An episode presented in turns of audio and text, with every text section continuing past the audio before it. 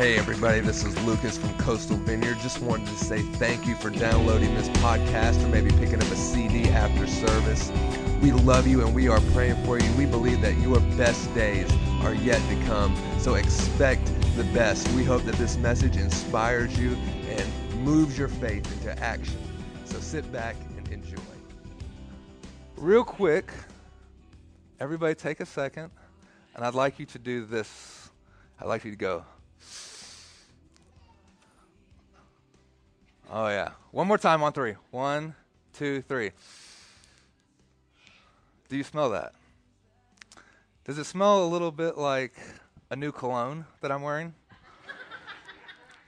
it's called Toila de la Worcestershire. It's a new southern cologne you get when you spill Worcestershire sauce. All, if that's how you say it, Worcestershire sauce. It's a French thing. So if I smell like that this morning, that is what happened. So it's uh, it's going to be hitting the markets later on this year. Anyway, this morning, um, I'm not really going to preach this morning. I'd like to just kind of talk to you, if that's okay.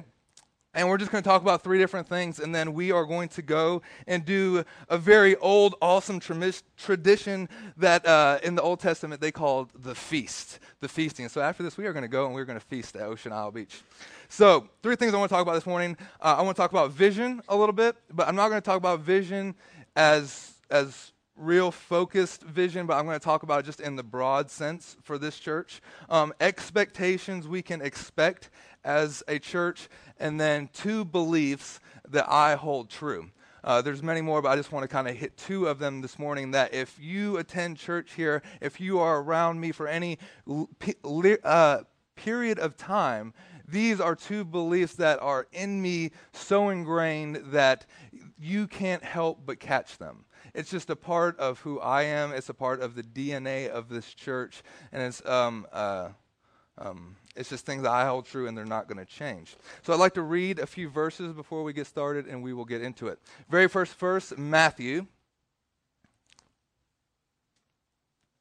The blank page of Matthew. Okay, 19. Uh, Go, uh, chapter 28, go therefore and make disciples of all the nations, baptizing them in the name of the Father and of the Son and of the Holy Spirit, teaching them to observe all things that I have commanded you. And lo, I am with you always, even to the end of the age. Next verse Romans. Paul speaking, writing this letter to the church at Rome on his way there, but not there yet. And we know that all things work together for the good. All things work together for the good to those who love God, to those who are called according to his purpose. And one more in Matthew 16, Jesus speaking to the disciples. For whoever desires to save his life will lose it but whoever loses his life for my name's sake will find it. For what profit is it to a man if he gains the whole world and loses his soul? Or what will a man give in exchange for a soul? Um, real quick, kind of overview history of um, the vineyard. A lot of people have asked me exactly what is a vineyard church? What does it mean? What are some of you guys' core beliefs?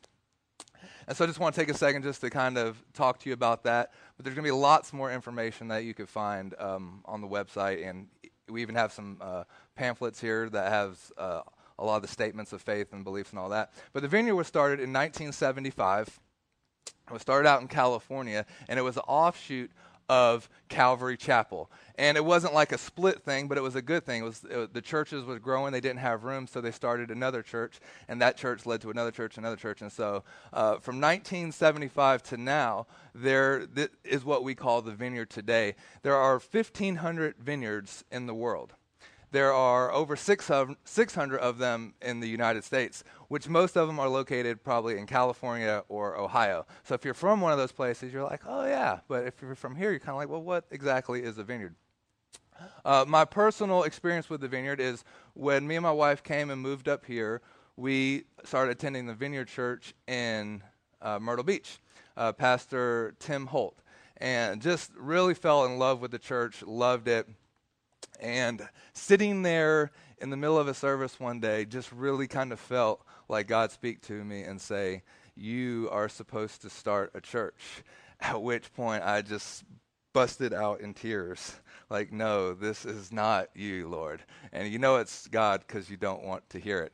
And so I'm sitting there, and the service is over, and the pastor just comes and he's talking to me. He's like, you know, is everything okay? And I'm just like, no, not really and I tell them, you know, this is what's happening. This is what I kind of feel like God's saying. And it's a total change of pace because my mindset for for years before that was I'm a missionary. Uh, I've spent a lot of time over in Indonesia and India, um, just all different types of places, and just love that type of lifestyle. That's me. If it was up to me, I would be with a backpack in a tent in the middle of the jungle somewhere and be perfectly, perfectly happy. Not in the jungle jungle, but the jungle by the beach. Let me, let me make that clear. There has to be a wave, like within a certain parameter. So, um, but this is my mindset. This is what I'm thinking. Then God says, you know, you know, do this church, and so I'm a part of the Vineyard Church, and just really feeling like, hey, when we start this thing, I don't want to be alone, and I just don't want to go out and start a church and it just be you know, whatever. I need some kind of accountability where people are saying, hey, this is, you're doing this wrong or this. And so I just talked to Tim and really felt like, hey, let's, let's plant a vineyard church. And the vineyard is not a denomination, it's a association. So each vineyard church that you go to, no matter where you're at in the United States or global, each one is autonomous, meaning that each one has its own governing uh, body that has its own way of doing things and how how, so you could go to Ohio and the church could look completely different than this one. Um, you go just to Myrtle Beach and it could look completely different. Although we are very similar to the church in Myrtle Beach in, in terms of just structure and the way that we do things. And so it's really hard to say, well, this is kind of the groundwork foundation of what makes a vineyard church because each one is kind of different. But one of the amazing, really good things about the vineyard is the freedom to disagree the freedom to, you don't have to believe everything that I believe. You are allowed to have a different opinion. You don't have to say that A, B, and C, but no, you could have different thoughts. Hey, I, I, I take a different stance on this, this certain issue or this certain issue, and yet, you know, we're all still family. We all still come together for the same purposes and the same love of God. And that is kind of uh, my kind of introduction to the vineyard was okay, here, here's a place where it's not a dictatorship, it's not a one man show, there's not this kind of hierarchy of, of people that you go to, but it's everyone, even all of the leaders inside the vineyard, pastor their own churches.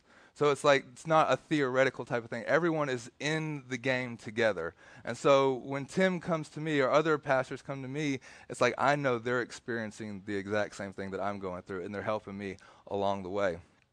Now, part of the plan to, to plant the church was we had to write a two year plan. What is your church going to look like for the first two years?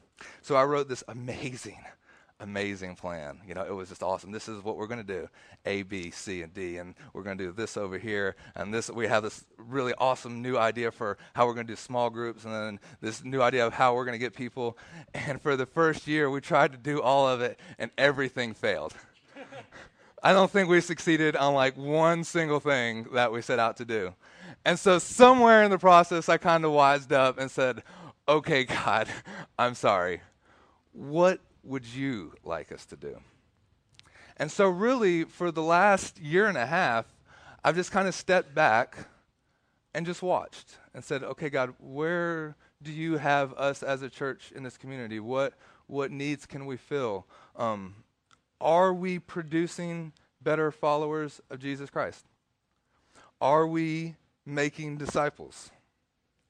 And how are we going to measure success? How are we going to know if we're being this church that you want us to have here in this county? What is going to be our measure of success? And see, everyone has their own measures of success. Um, each company, each organization, um, even, even churches. You know, for some churches, it's th- the number of people that they could gather on a Sunday morning determines success. For some, it's the amount of money that they can collect determines their success. For some, it's the amount of programs that they have determines their success. And so if they have this, this, and this, well, then they consider themselves. And I'm not saying that's not nothing bad. That's fine if that's what they want to do. And so there's all these ways of determining and measuring success, and, and we have them in our own lives for our own jobs and our own spiritual walk and our children and our marriages. And so we have all these. But the question is, is how will we define success? How will this church define success? So keep that question in your mind, and we will get back to that in, in a second. I want to look at uh, three different companies and talk a little bit about them. First one, Apple. This logo right here. This company is what I would call a innovator. This is someone that looks at the conditions of the market, their surrounding, what they're trying to do, and they don't give people just what they want, but they give people what they need. They get, they're, they're the ones that are kind of ahead of the curve and they kind of see things coming and they produce a product that people need, that it challenges the status quo. Because after all, an iPad, why, who would want this thing? And yet they have billions and billions of sales because they saw ahead of time that people are going to be reading their books on these things and then all of a sudden all these other companies began to follow um, and so this is a innovative company uh, next one walmart this would be a company that i would call is on a race to the bottom and I don't mean that in a bad way. I mean that in, in, in business sense, a race to the bottom is we are trying to sell the most amount of product at the lowest possible price. So, our goal as an organization is we want to sell to the masses and we want to sell to them at an extremely low price. So, they're racing to the bottom. So, anyone else that is beating their price, they're trying to do their best as a company to undercut them and to provide a same product for a lower price. Now, the next one is the craftsman. This is the company, this is the small uh, company. Usually, you know, maybe a few employees, maybe even up to 100 employees. These are the guys that hand make things. These are the guys that do custom cabinets and custom floors that make really amazing things out of wood and clay. And this is the artist. This is the painting that there's only one of. And this person, uh, their business model is uh, around the idea of not to be the lowest price, not to be the most innovative, but to provide a quality that no one else is providing, that only they can do. Okay, what's the point of all this? The point of all this is these three companies, and there are these three examples of companies innovators, race to the bottoms, craftsmen. These are, these are three business models that they have. And they produce things inside of this model. And whether you realize it or not, your framework for those companies revolves around each one of those parameters. So, in other words, Walmart, here is their framework produce a product at a low price. Now, if they stop producing that product at a low price, you're going to go somewhere else. And all of your expectations are around that thought. So, I go into Walmart expecting to pay a low price. I go to Apple expecting a product that is going to be innovative, that's going to be ahead of the curve, that's not going to break down on me. But I don't expect to pay the lowest price for it. The same thing with the craftsman. I expect something that's going to be a higher quality that I pay for than what I pay for at Walmart. Yes, it's going to be it's going to be a whole lot more, but it's a whole lot more quality. So the second that this craftsman stops producing a product that's a lower quality than what I can get it for at Walmart, what happens? I buy it at Walmart. And see, everything that we have is with inside this framework of what our expectations are. If you could buy something cheaper, somewhere else, I'll go somewhere else. Or if I could get this type of quality from this person for this, see, there's this framework. What's my point? My point is we have the same kind of framework for the church. You have a set of parameters and set of expectations of things that I look for in a church. And if they don't fit inside of them, we look for a different church, which is okay. We look for something that fits inside of those parameters. The only problem with this is everyone that comes in here has a different set of parameters, a different set of ideas of what church should look like. Well, this is what church should look like. And if they don't meet this need, well, then I'm going over here. Or if they don't meet this need, well, I'm going over here. So there's all these ideas of exactly what church should look like inside of these parameters. So the question is what should church look like? What should you expect from a church? What should you expect from a church? Now, take a moment right now and just inside of your mind, answer that question to yourself. What are your expectancies of a church? Why did you come here this morning? If you were to go to another church, anywhere in the United States, anywhere in the world, what would be your expectancies of that church?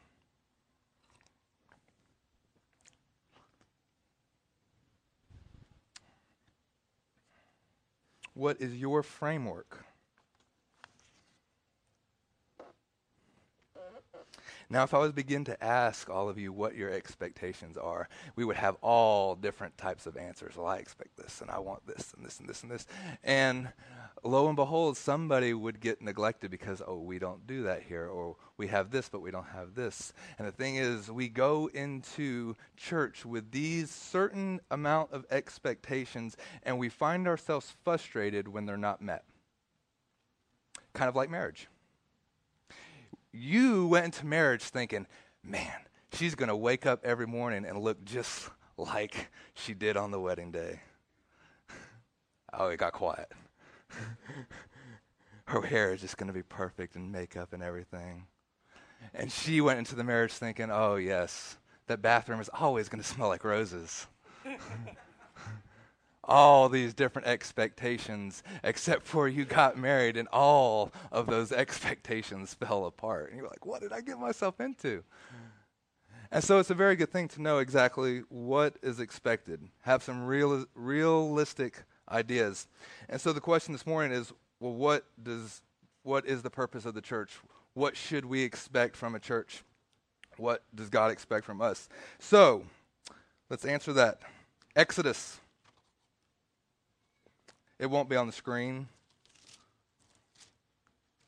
Exodus chapter 40. Moses constructing the tabernacle in the wilderness. 40 and verse 38. Then the cloud covered the tabernacle of meeting, and the glory of the Lord filled the place. And Moses was not able to enter because the cloud rested above it and the glory of the Lord filled the place. What is the very first thing that we expect when we come to church? That God would fill the place. Number one thing, whether it be this church, whether you go to another church, whether you go to a church on the other side of the world, that God would fill the place. I came here this morning to meet God. Number one thing you should expect to meet God. Number two, Leviticus 23.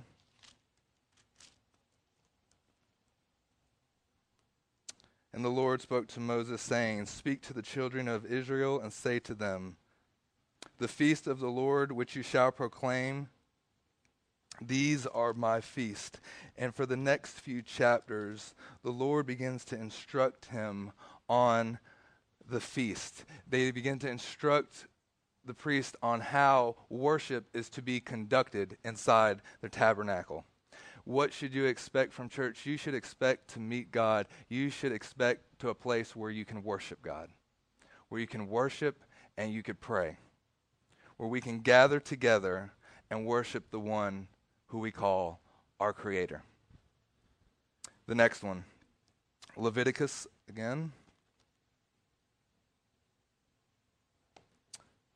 And chapter 23. Oh, I'm sorry, uh, chapter 1. If I'm getting them mixed up here. Leviticus chapter 1. and verse 2 Speak to the children of Israel and say to them, when any one of you brings an offering to the Lord, you shall bring your offering. And then for the next few chapters, I think the next seven chapters, the Lord teaches the children of Israel how they are supposed to sacrifice at the temple. When you come to church, you should come prepared to meet God. You should be, come prepared to worship God. You should come prepared to give your sacrifice. And when I say sacrifice, I'm not just talking about money.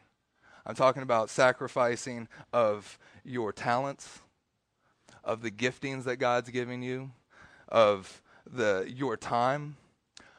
We give a sacrifice of praise. All these different ways in which God teaches us here how to give sacrifice Him, to meet Him, to worship Him, to give sacrifice. And number four, Leviticus 10 and verse 11. And here, God is instructing the priest on how priestly ministry should go inside of the tabernacle. 10 and 11. That you may teach the children of Israel all the statutes which the Lord has spoken to them by the hand of Moses. What should you expect? You should expect to learn something. You should expect to meet God. You should expect to be able to worship and pray. You should be able you should expect to give sacrifices and to learn to know him more. To know him more. These are four things that you should expect of every church that you walk in those things in that church and it doesn't matter if they have the right kids ministry it doesn't matter if they have the right men's ministry it doesn't matter if they have the right program it doesn't matter if they do this right or that wrong or this right or that. these are four elements that if you're missing any one of these elements your parameters are being broken and they're biblical we should expect to meet God. We should expect to worship Him, to give sacrifice, and to learn about Him. Now, I know what you're thinking. You're thinking, you got all of this out of the Old Testament. It isn't something changed here with the New Testament. Well, here's the thing. When you read the book of Acts, all of these things still take place in the New Testament church. In the New Testament church, everything is the same. They are meeting God, they are worshiping God and praying together. When they gather together, they are still offering up sacrifices in a different way, and they are still learning from the priest about God and how to do these things, how to worship Him, how to get to know Him better, and all these things. But the thing is, there's one thing that's ultimately changed here. See, in the Old Testament, everything was structured around the tabernacle. Everything was structured around the tent of meeting. If you wanted to meet God, this is where you went. You went to this place and you went through these procedures, you offered this type of sacrifices, you went at this type of time of year, and you did these specific things to meet God, to know Him, to learn about Him, and to worship and offer your sacrifices. Jesus came and fulfilled all of that. And it says that He tore the veil and made a way for all to enter in. So that way, all of these things, no longer that we don't do them, but now it makes a way for everyone to do them in any place. Now we could go and meet God in our bedroom, at work, in this place, in that place. So he tore this veil and he made a way. What he was saying is everything that for so long we've done in here, inside of this framework, inside of this structure called the tabernacle, we are now going to take that and do it out there. And so that's why he gathered his disciples and that's why he sent them out. Because now everything that we do here and was just for us, and this is how you know now it's for everyone. And that is the New Testament church. The New Testament church is an outworking of everything that was done on the inside that's now being done on the outside. What was done inside the tabernacle is now being taken place on the streets. And so we see Peter and James and John, and we see all the disciples doing all of these wonderful things out in the streets. The New Testament church takes all of it and we're supposed to take it outside of these four walls. But what amazes me is how we have digressed. How we've taken everything that Jesus did and tried to flip it back how it used to be. Jesus tore the veil so we could go out and take it to the world. We're trying to sew up the veil and make it where we do everything inside these four walls. So to be a Christian means you come to church on Sundays and you participate with these things and you do this, everything inside of these four walls. And that's not the gospel. That's not what Jesus intended for church. When you come to church, you come for these reasons. You come to meet God. You come to learn about Him, to know Him, to offer your sacrifices, to worship, and then to take everything that we do in here and to do it out there. Inside of your workplace, inside of your home, husbands with your wives, with your children, with your boss, with your employees, with your, with your next door neighbor. Because here's the reality of the situation if what we're doing in here doesn't translate into what we're living out there, you are living a lie. And I know that's hard to say, but the reality is we're deceived. If the life that I live in here doesn't translate to the life that I live out there, something is inauthentic about my Christianity about my faith and about my walk with God.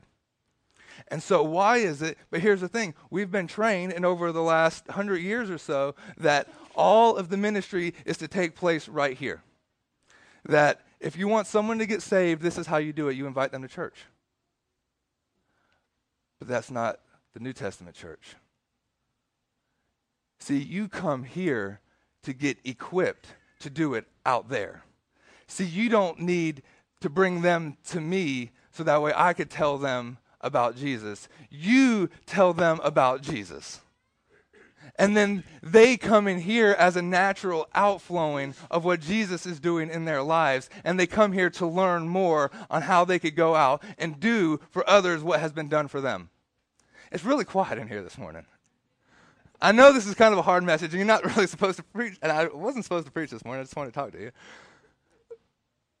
But these are the thoughts that are on my mind. This is the type of church that I want to produce. I don't want my measure of success to be how many people we could get inside these doors. I want my measure of success to be what I see Jesus doing in the New Testament. And Jesus was constantly sending people away.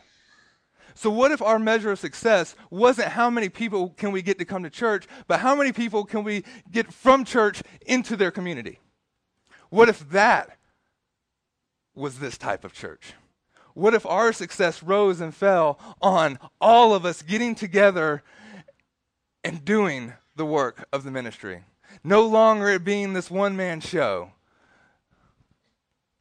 or this or that, but all of us working together. What if my goal is to kick you out of church? Not in a bad way, not in because I were offended or whatever, but I want you to get out of church because you're playing golf with your next door neighbor who doesn't know the Lord, and this is the only time that he has. And on that golf course, you're going to tell him about Jesus. So you're not just going to play golf with him, but you're going to take a moment and you're going to tell him about the love of God and what he's done for your life. Miss church for that. Don't come. Do you hear what I'm saying? Do you see the flip in the philosophy here?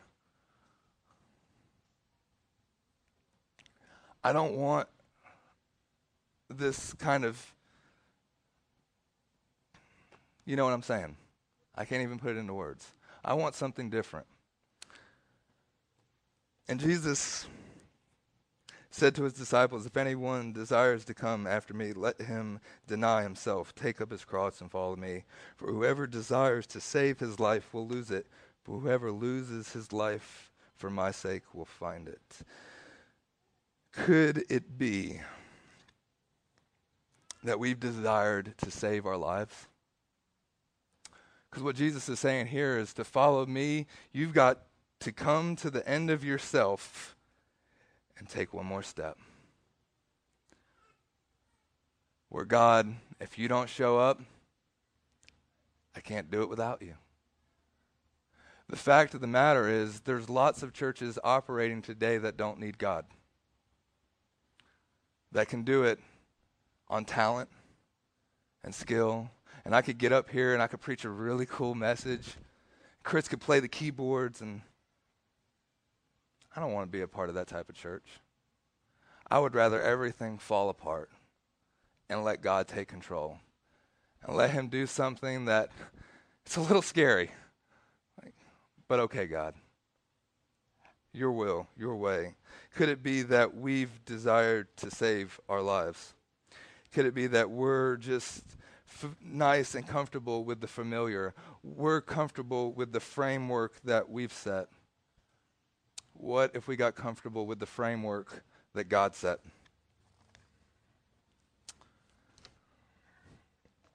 It takes a step of faith. It takes how, how, uh, in the vineyard, there's this kind of famous quote that says, How do you spell faith? It's spelled like this R I S K. How do you spell faith? R I S K, risk. It takes a step, it takes a risk.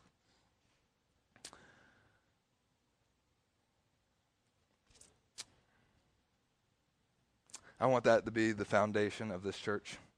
Um, I heard a story not too long ago about uh, eagles, and I, I, I love eagles. I think that they're just beautiful, beautiful creatures.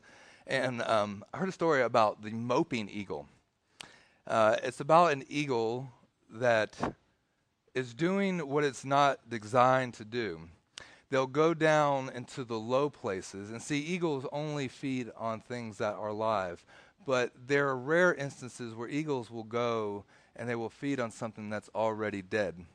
But when they do this, they put their feet on the ground and they begin to walk around, and their feet aren't designed for certain uh, terrains. And so what happens is as they're walking around feeding on these dead things, they begin to form calluses on their feet. And it's not long before they really lose their ability to fly where you see all these beautiful creatures that should be flying in high places that are now in low places and have lost their ability. Could it be that sometimes we, like those eagles, have gone down to places that we shouldn't have been, fed on things that we shouldn't have fed on, and formed some calluses over our hearts? And when we're intended to fly, we find ourselves walking. When we were intended to take on giants, we're not. We're not like David. We're not standing out and throwing stones against the guy that's three times bigger than us. We're not taking that step of faith. We're not taking that risk. I'd like to read you a story about losing purpose, and it comes from the book Radical uh, author David Platt. And put the picture of the ship on the screen, please. In the late 1940s, the U.S. government commissioned William Gibbs to work with the United States Lines of Construction an $80 million troop carrier for the Navy. The purpose was design, to design a ship that could speedily carry 15,000 troops during times of war. In 1952, construction of the SS United States was complete. The ship could travel for 44 knots, about 51 miles per, per hour, and she could steam 10,000 miles without stopping for fuel or supplies. She could outrun any other ship and traveled nonstop anywhere in the world in less than 10 days the SS United States was the fastest and most reliable troop carrier in the entire world. The only catch is this she never carried any troops, at least not in any official capacity. The ship was put on standby once during the Cuban Missile, Cuban Missile Crisis in 1962, but otherwise, she was never used in all her capacity by the U.S. Navy. Instead, the SS United States became a luxury liner for presidents, heads of states, and a variety of other celebrities who traveled on her during her 70 years of service. As a luxury liner, she couldn't carry 15,000 people. Instead, she could house just under 2,000 passengers. The passengers could enjoy the luxuries of 695 staterooms, four dining rooms, three bars, two theaters, five acres of open decks with a heated pool, 19 elevators, and the comfort of the world's first fully air conditioned passenger ship. Instead of a vessel used for battle during wartime, the SS United States became the means of indulgence for wealthy patrons who desired to coast peacefully across the Atlantic. Things look radically different on a luxury liner than they do on a troop carrier. The faces of soldiers preparing for battle and those of the patrons enjoying their drinks are radically different. The, and the pace at which the troop carrier moves is, ne- uh, is ne- much faster as a troop carrier than it is as a luxury liner. After all, the troop carrier has an urgent task to accomplish. The luxury liner, on the other hand, is free to casually enjoy the trip. Could it be that in some ways we are just like that ship? Intended for one purpose, but in the midst of it all, lost its way. Uh, Isaiah 40, 31 says this But those who hope in the Lord will renew their strength.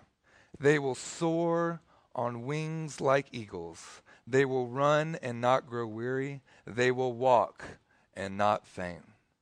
I think and I want to be a part of a church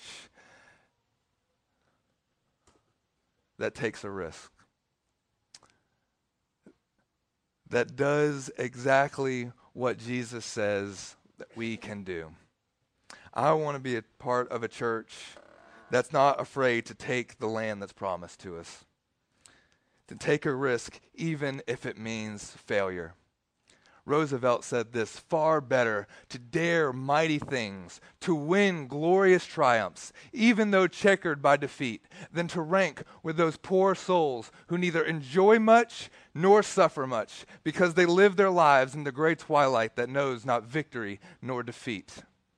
I don't want to get to the end of my life and not know those joys of victory or defeat. I have a vision for being a part of a church that takes a step of faith, that leans on Jesus and simply follows him. Things that I know down deep, deep in my core about me. And if you're going to be a part of this church, these are going to be some things that rub off on you. And one of those things that is deep, deep down in me that you cannot convince me otherwise is this is that God is good. To the very inner part of me. God is good. And that means God is good when things are good, and God is good when things are bad. When things happen that I don't understand and everything in my life goes wrong, God is still good. And if you're going to be a part of this church, you, I guarantee that will rub off on you you are going to learn to go through the hard times and stand firm in your faith and know that God is good. And the things that used to trip you up before aren't going to trip you up anymore because you have a firm foundation in knowing that God is good.